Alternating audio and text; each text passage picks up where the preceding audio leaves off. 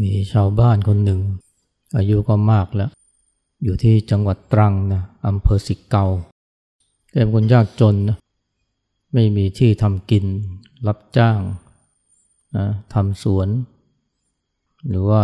แล้วแต่ว่าจะมีใครจ้างให้ทำงาน อยู่คนเดียว มีบ้านหลังเล็กๆแกเป็นคนที่ซื่อสัตย์นะแล้วก็มีน้ำใจ วันพระก็ไปช่วยหลวงพ่อช่วยพระ ช่วยงานวัด เป็นประจำไม่ได้ขาด ชาวบ้านคนไหนมาขอร้องให้ไปช่วยทำอะไรบางทีไม่ได้ให้เงินแกก็ยินดีเพราะเป็นที่รักของชาวบ้าน แต่แกก็อยู่อย่างขัดสนนะ เพราะเป็นคนที่ไม่คิดจะเอา มีแต่จะให้มีวันหนึ่งแกฝันนะฝันว่า มีต้นไม้ใหญ่อยู่ต้นหนึ่ง ในฝันนี่มันชัดเจนมากนะ อยู่ไม่ไกลจากที่ว่าการอำเภอแก้งครอตรงโคนไม้เนี่ยโคนต้นไม้เนี่ยเนี่ยเขาก็ ในฝันนี่มันก็ บอกชัดเจนเลยนะ มีสมบัติฝังอยู่โคนต้นไม้ต้นใหญ่ต้นนั้น ในฝันนี่ยังเห็นชัดเลยนะว่าอยู่ใกล้ไม่ไกลจากศาลเจ้าศาลเจ้าของคนจีน ทีแรกแกก็ไม่ค่อยได้สนใจนะเพราะจะเอาอะไรกับความฝัน แต่เราก็ฝันอยู่เรื่อยๆนะแทบทุกคืนเลยภูมิทรัพย์ที่ฝังอยู่ใต้ต้นไม้ใหญ่ ใกล้ศาลเจ้า พอฝันติดต่อกันหลายคืนเนี่ยแกก็ เริ่มจะสงสัยแล้วนะทำไมถึงฝันอย่างนี้บ่อยๆ ตัวกเองเนี่ยก็ไม่ได้สนใจเรื่องของโชคลาภอะไร ถ้าเป็นคนอื่นก็คงจะเอาไปตีเป็นหวย แต่ว่าแกก็ไม่ได้สนใจ แต่ก็เอกใจนะว่า ฝันอยู่เรื่อยๆ ติดต่อกันแล้วเป็นฝันที่ชัดเจนรายละเอียดก็มากนะก็เลยสงสัยว่า เทวดาคงจะ มี อาจจะให้นิมิตอะไรแก่แกบางอย่างแกก็เลย ตัดสินใจนะวันหนึ่งเนี่ย ออกเดินทาง แกไม่รู้จักอำเภอแก้งคลอนนะ ถามใครสุดท้ายก็ได้ข่าวว่าอยู่ที่จังหวัดชัยภูมิอีสาน ไม่เคยไปโอกว่าจะไปถึงชัยภูมินี่ไม่ใช่ง่ายนะนะจากสิกเกามาถึงกรุงเทพนี่มันก็เป็นวันแล้วแล้วแกก็ไม่ค่อยมีเงินนะก็เรียกว่า ลำบากระบนทีเดียว แต่ก็ยอมยอมไปนะเพราะอยากจะรู้ว่ามันจริงอยากจะรู้ว่าจริงๆเนี่ยมันฝันเพราะอะไรนะทำไม หรือว่าเทวดาดลใจ ให้ทำอะไรบางอย่าง ก็ใช้เวลาสองสาวันนะกว่าจะถึง แก้งครอเนี่ย ไปถึงเนี่ยเห็นที่ว่าการอำเภอนี่มันก็ชัดเจนมาในฝันเลย เดินต่อไปอีกหน่อยก็ ก็ไปเห็นมูลนิธิแห่งหนึ่งมูลนิธิของของคนจีนนะพุทธธรรมสถาน ภาพที่เห็นเนี่ยเหมือนในฝันเลยเหลือไปมองสักหน่อยก็เห็นต้นไม้ เป็นต้นไม้ใหญ่ ตรงกับที่ฝันเลย แสดงว่ามันคงไม่ใช่เป็นเรื่องไร้สาระ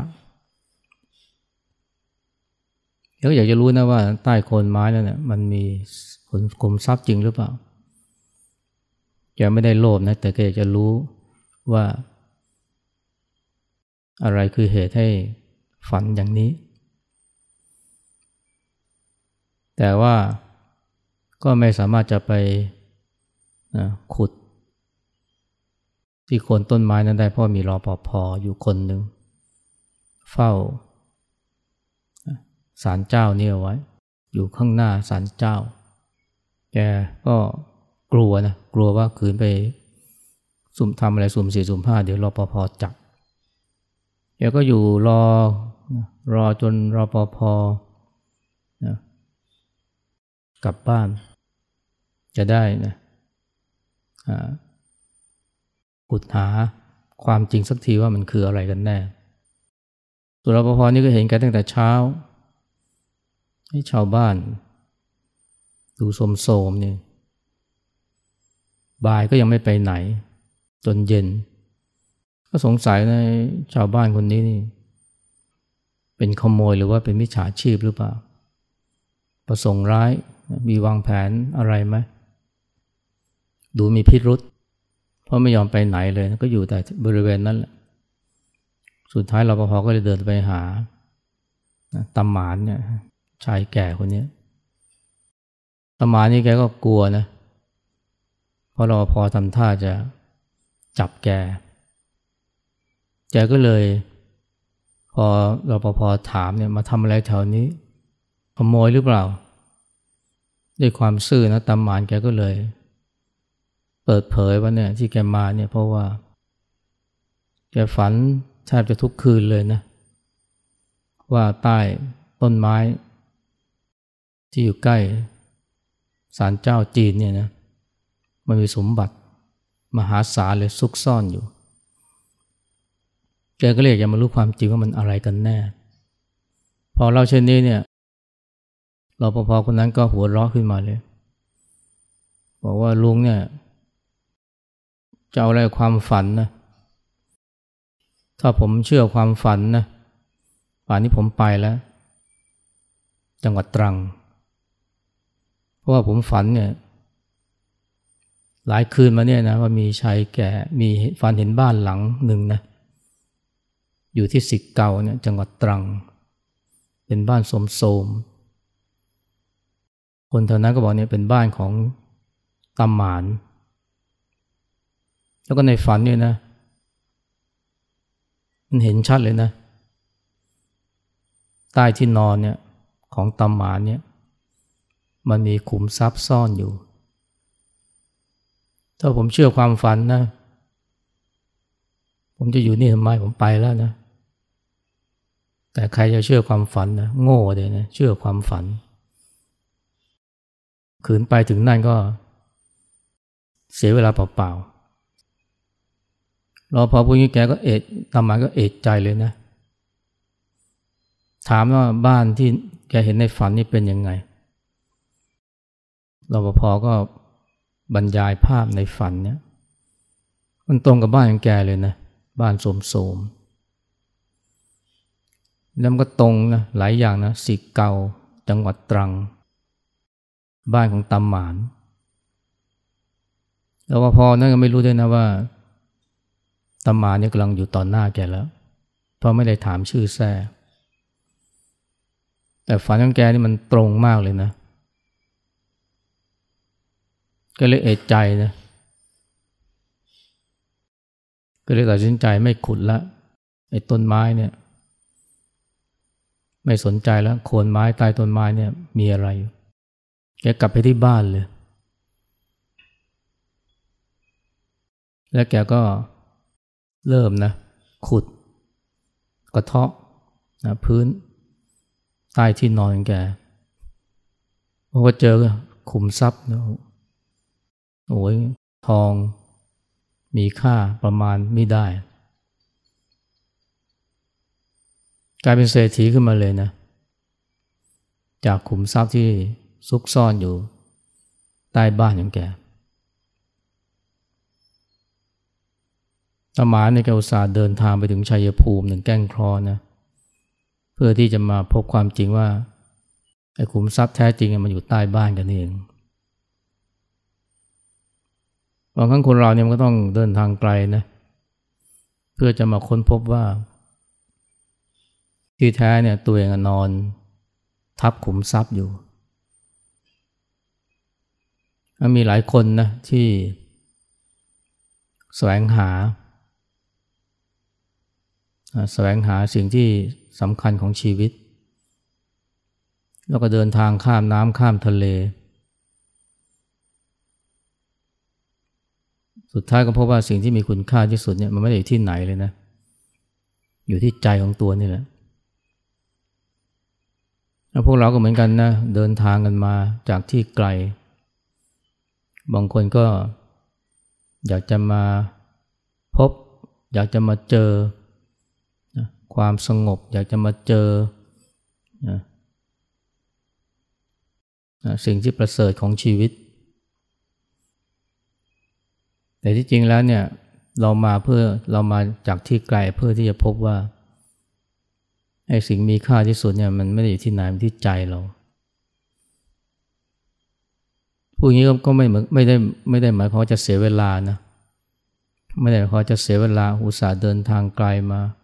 ถึงนี่เพื่อจะพบว่าที่แท้ สิ่งมีค่าที่สุดนี่มันก็อยู่ใจของเรา บางครั้งเราก็ต้องเดินทางไกล เพื่อจะพบนะถึงคุณค่าที่แท้จริงในในใจของเราก็เหมือนกับตามหมานะอุตส่าห์เดินทางไกลเนี่ยไปถึงชัยภูมิเพื่อจะพบว่าที่แท้ขุมทรัพย์มันอยู่ นะซุกซ่อนอยู่ใต้บ้านแกนี่เองบางทีการเดินทางไกลนี่ก็จำเป็นนะเพื่อที่จะพบว่า สิ่งสำคัญที่สุดนี่มันไม่ได้อยู่ที่ไหนนะอยู่ที่ใจของเรา ถ้าไม่เดินทางมาก็อาจจะไม่พบนะหลายคนไปคิดว่าในความสุขที่มันอยู่นอกตัว ต้องไปแสวงหา ในที่ไกล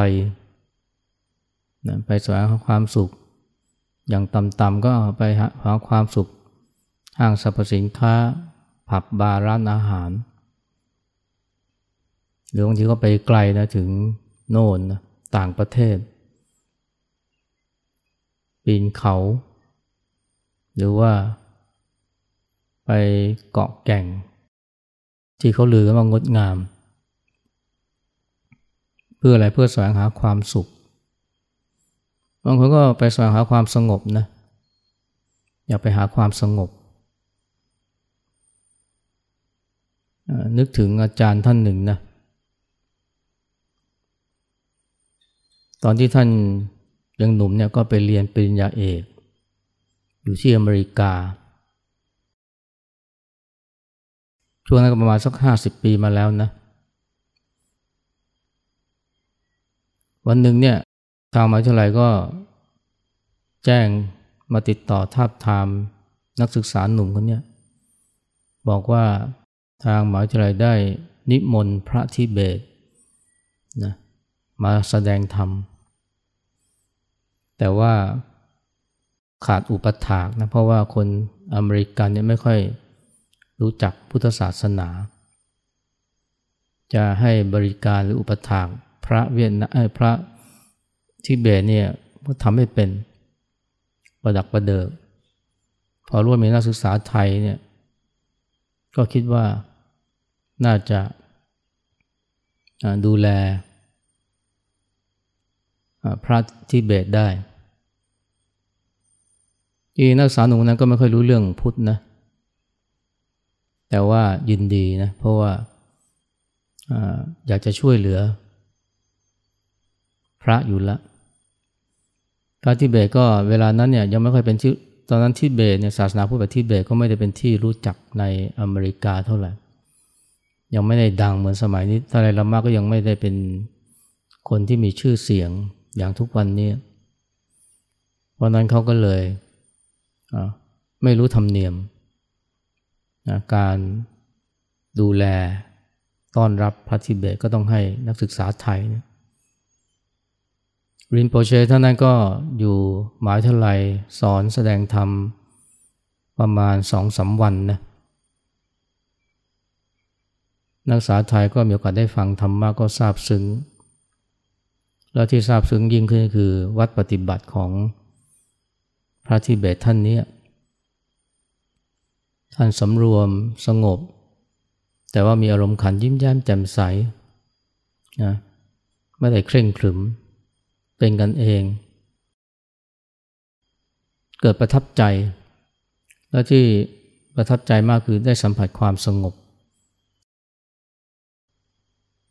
ในตัวท่าน เมื่อวันที่พระทิเบตเนี่ยจะกลับอินเดีย คงจะกลับไปธรรมศาลานักศึกษาหนุ่มคนนั้นก็ ปารบกับท่านลินโปเชว่าเนี่ยหากว่าผมเนี่ยเรียนจบกลับไปเมืองไทยแล้ว จะขอโอกาสเนี่ยไปพักที่สำนักของท่าน สักระยะหนึ่งจะได้ไหมท่านบอกยินดีเลย แต่ท่านก็ถามต่อไปว่า แล้วที่จะไปเนี่ยมีวัตถุประสงค์อะไร นักศึกษาหนุ่มก็บอกว่า ผมอยากจะไปหาความสงบครับ พระที่เบตท่านนั้นเนี่ยพูดขึ้นมาสองสามประโยคที่นักศึกษาหนุ่มไม่ลืมเลยนะ จะบอกว่าเนี่ยคุณอยู่ที่กรุงเทพนะแล้วคุณไม่พบความสงบที่นั่นนะนะ คุณไปว่าตมาคุณก็ไม่พบเหมือนกัน ก็เรียกว่าทำให้นักศึกษาหนุ่มคนนั้นเนี่ย นิ่งนะเพราะว่าไม่เข้าใจว่าท่านหมายถึงอะไร แต่ว่าก็ทำให้กลับมาใคร่ครวญสุดท้ายเนี่ยพอเรียนจบเรียนเอกกลับไปเมืองไทยเนี่ย ก็ไม่ได้เดินทางไปอยู่กับท่านเรียนโปรเชอีกเลยนะ เพราะว่า ได้ข้อคิดที่สำคัญจากท่านมากนะว่า ถ้าอยู่กรุงเทพหรืออยู่เมืองไทยไม่พบความสงบเนี่ยไปสำนักของท่านก็ไม่เจอเหมือนกันอันนี้ก็เป็นเรื่องที่น่าคิดนะ คนเราเนี่ยมักจะคิดไปหาความสุขไปหาความสงบเนี่ยจากข้างนอก บางทียอมเสียเงินเสียเวลามากมาย เสียเงินทองมากมายเพื่อไปหาความสงบ แต่ลืมไปว่าจริงๆแล้วเนี่ยไอ้ความสงบที่แท้มันก็ไม่ได้ที่ไหนที่ใจเราและความสงบนี้จะถือว่าเป็นทรัพย์ที่มีค่าก็ว่าได้นะ เพราะสมัยนี้เนี่ยแม้ผู้คนจะมีเงินทองมีความสำเร็จในชีวิตมากมาย แต่ก็ยังรู้สึกว่าขาดอะไรไปบางอย่าง นั่นคือขาดความสงบ และความสงบก็พบได้ที่ในใจ ไม่ใช่จากที่ไหน บางทีเราต้องเดินทางไกลนะ มาถึงนี่เพื่อที่พบว่าไอ้ความสงบที่เราแสวงหาที่จริงมันไม่ได้จำเป็นต้องมาไกลถึงนี่เลยก็ได้ หรือว่าถ้าคิดจะมาหาจากสิ่งนอกตัวก็จะผิดหวัง แต่ถ้าสามารถจะเข้าถึงความสงบในใจได้เนี่ยนั่นแหละนะจึงจะเป็นความสงบที่แท้จริง แต่มันก็แปลกนะ แม้จะปรารถนาความสงบในใจ แต่ยิ่งอยากจะพบอยากจะหา ก็กลับไม่เจอนะ หลายคนมาภาวนามาปฏิบัติเพื่อจะหาความสงบนะอยากได้ความสงบ แต่ยิ่งอยากได้ก็กลับไม่ได้นะ เพราะว่าไอ้ความสงบในใจเนี่ยจริง ๆ แล้วเนี่ยมันไม่ใช่เรื่องที่ต้องหานะ แต่เป็นเรื่องที่ต้องสร้างขึ้นมา ความสงบจากสถานที่เนี่ยเราสามารถจะหาได้ ถ้าว่าได้สถานที่ที่เหมาะ แต่ความสงบจากสถานที่มันก็ไม่ไม่ใช่ความสงบที่แท้ เพราะวันดีคืนดีก็มีเสียงดัง เสียงก่อสร้าง เสียงหมาเห่า หรือบางทีก็มีคนทะเลาะกัน แต่ถ้าหากว่าไม่คิดจะหานะ แต่ว่า ตระหนักว่าความสงบมันต้องสร้างขึ้น หรือว่าความสงบในใจไอ้ความสงบที่สร้างขึ้นมานั่นแหละที่มันจึงจะเป็นความสงบที่แท้ เพราะว่าถ้าเรารู้จักสร้างความสงบในใจ อยู่ที่ไหนอยู่ที่ไหนมันก็สงบได้แม้ว่ารอบตัวจะเสียงดัง แม้ผู้คนจะมีเรื่องทะเลาะเบาแว้งกัน แม้จะมีคนนะพูดไม่ดีกับเราทำตัวน่าระอา เราก็ยังสงบอยู่ได้ที่เรามาปฏิบัติเนี่ยนะมันเป็นวิธีการมันเป็นหนทางนะในการที่จะ เรียนรู้วิธีการสร้างความสงบในใจ แต่ความสงบในใจเนี่ยนะ อย่างที่บอกนะถ้าหากว่าเราตั้งความหวังว่าเนี่ยว่าจะมาปฏิบัติเพื่อความสงบเนี่ย ทันทีที่ตั้งความหวังนี้เนี่ยนะไอ้ความสงบ มันก็จะยิ่งอยู่ไกลจากเราไปทุกทีผู้อย่างก็คือว่ายิ่งอยากสงบก็ยิ่งไม่สงบ ยิ่งอยากได้ความสงบก็ยิ่งห่างไกลจากความสงบ เวลาเรามาปฏิบัติที่นี่เนี่ยนะก็ดังนั้นเนี่ยก็ต้องวางใจให้ดีนะว่าเราจะไม่ได้ ทำเพื่อความสงบที่จริงแล้วเนี่ยที่นี่เนี่ยเรา ไม่ได้ สอนให้มาปฏิบัติเพื่อความสงบนะเราสอนนะให้มีสติให้มีความรู้สึกตัว เวลาคนนึกถึงความสงบเนี่ย เช่นความสงบในใจเนี่ยก็คือการไม่มีความคิด เพราะนั้นเวลาปฏิบัติเพื่อจะให้ได้ความสงบก็จะมุ่ง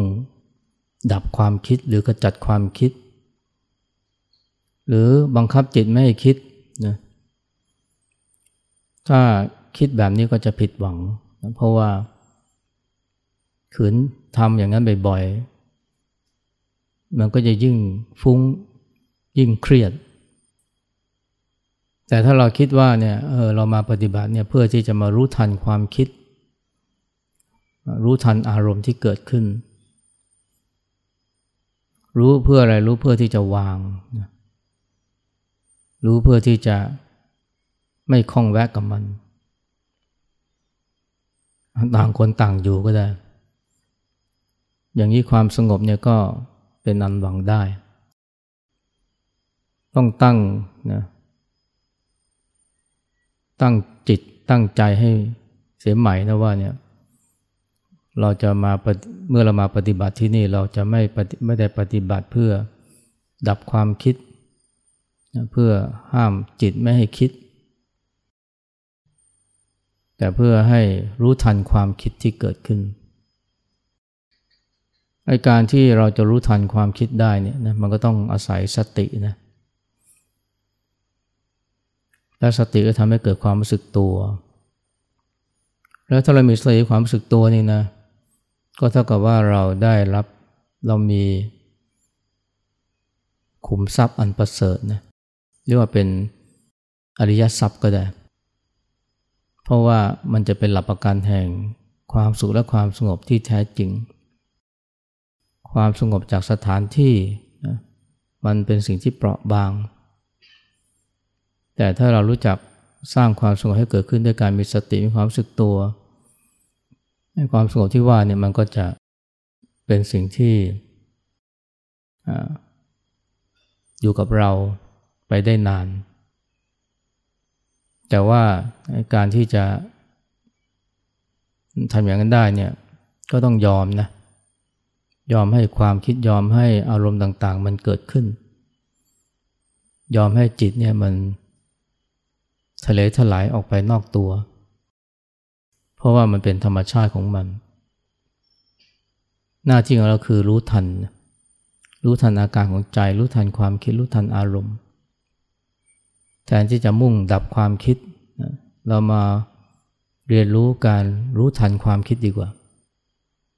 จริงๆนะถ้าเทียบกันนะ ระหว่างการฝึกจิตให้นิ่งหรือดับความคิดไม่ให้เกิดเนี่ยกับการมารู้ทันความคิดรู้ทันอารมณ์เนี่ยอย่างแรกนี่ยากกว่า แล้วก็ยากมากๆเลย แล้วก็อาจจะสิ่งที่เกิดขึ้นก็อาจจะเป็นของไม่เป็นของเปราะบาง มีอะไรมากระทบ จิตก็กระเทือนได้ง่าย ความสงบแบบนี้มันต้องไม่มีอะไรมากระทบ ต้องไม่ไปรับรู้อะไรทั้งสิ้น รับรู้แต่น้อยไม่ว่าจะเป็นรูปรสกลิ่นเสียงสัมผัส ข้อมูลข่าวสาร ต้องปิดหูปิดตา ปิดโทรศัพท์ ไม่เกี่ยวข้องกับโลกภายนอก แต่ถ้าเกิดว่าเรามาเรียนรู้อีกวิธีหนึ่งนะก็คือมารู้ทัน ไม่ว่ารูปรสกลิ่นเสียง กระทบตาหูจมูกลิ้นกาย หรือแม้จะมีความคิดเกิดขึ้น ก็ไม่เป็นไร หน้าที่ของเราคือรู้ทันมัน รู้ทันได้เพราะรู้ทันเพราะมีสติ และสตินั่นแหละที่ก็จะช่วยทำให้เกิดความรู้สึกตัวได้เร็ว คนเรานี่เป็นเป็นหนี้นะสติและความรู้สึกตัวโดยที่ไม่รู้ตัวนะเพราะถ้าไม่มีสติไม่มีความรู้สึกตัวนี่เราป่านนี้เราคงแย่ไปแล้ว หรือแย่กว่านี้ อาจจะประสบอุบัติเหตุขณะขับรถ อาจจะโดนรถชนขณะข้ามถนน หรือว่าอาจจะเผลอไผลไปทะเลาะเบาแวงกับผู้คนจนกระทั่งต้องลงไม้ลงมือทำร้ายกัน หรือเป็นท่าของสิ่งสิ่งยั่วยุและเย้ายวน เช่นอบายมุกต่างๆ ตัวหนึ่งการที่เราไม่ไปตกเป็นเหยื่อของสิ่งเหล่านี้ แล้วก็พาตัวมาถึงตรงนี้ได้เนี่ยก็เพราะว่าเรามีสติมีความรู้สึกตัว แต่ถ้าเรามีสติที่เร็วกว่านี้ว่องไวกว่านี้มีความรู้สึกตัวที่แจ่มชัดกว่านี้นะเราจะได้พบสิ่งดีๆ อีกมากมายที่มีคุณค่าต่อชีวิตนะจึงขั้นนะหลุดพ้นจากความทุกข์ได้เลย มันจึงเป็นทรัพย์ที่ประเสริฐมากนะที่ว่าอริยทรัพย์ ไม่ต้องไปแสวงหาทรัพย์ที่ไหน เพราะว่าของดีมีอยู่แล้วในใจเรา อยู่ที่ว่ามารู้จัก แล้วก็ทำให้เกิดความเจริญงอกงามขึ้นอันนี้แหละก็คือสิ่งที่เราควรจะหวังได้จากการปฏิบัตินะหรือหวังได้จากการเดินทางมาปฏิบัติถึงที่นี่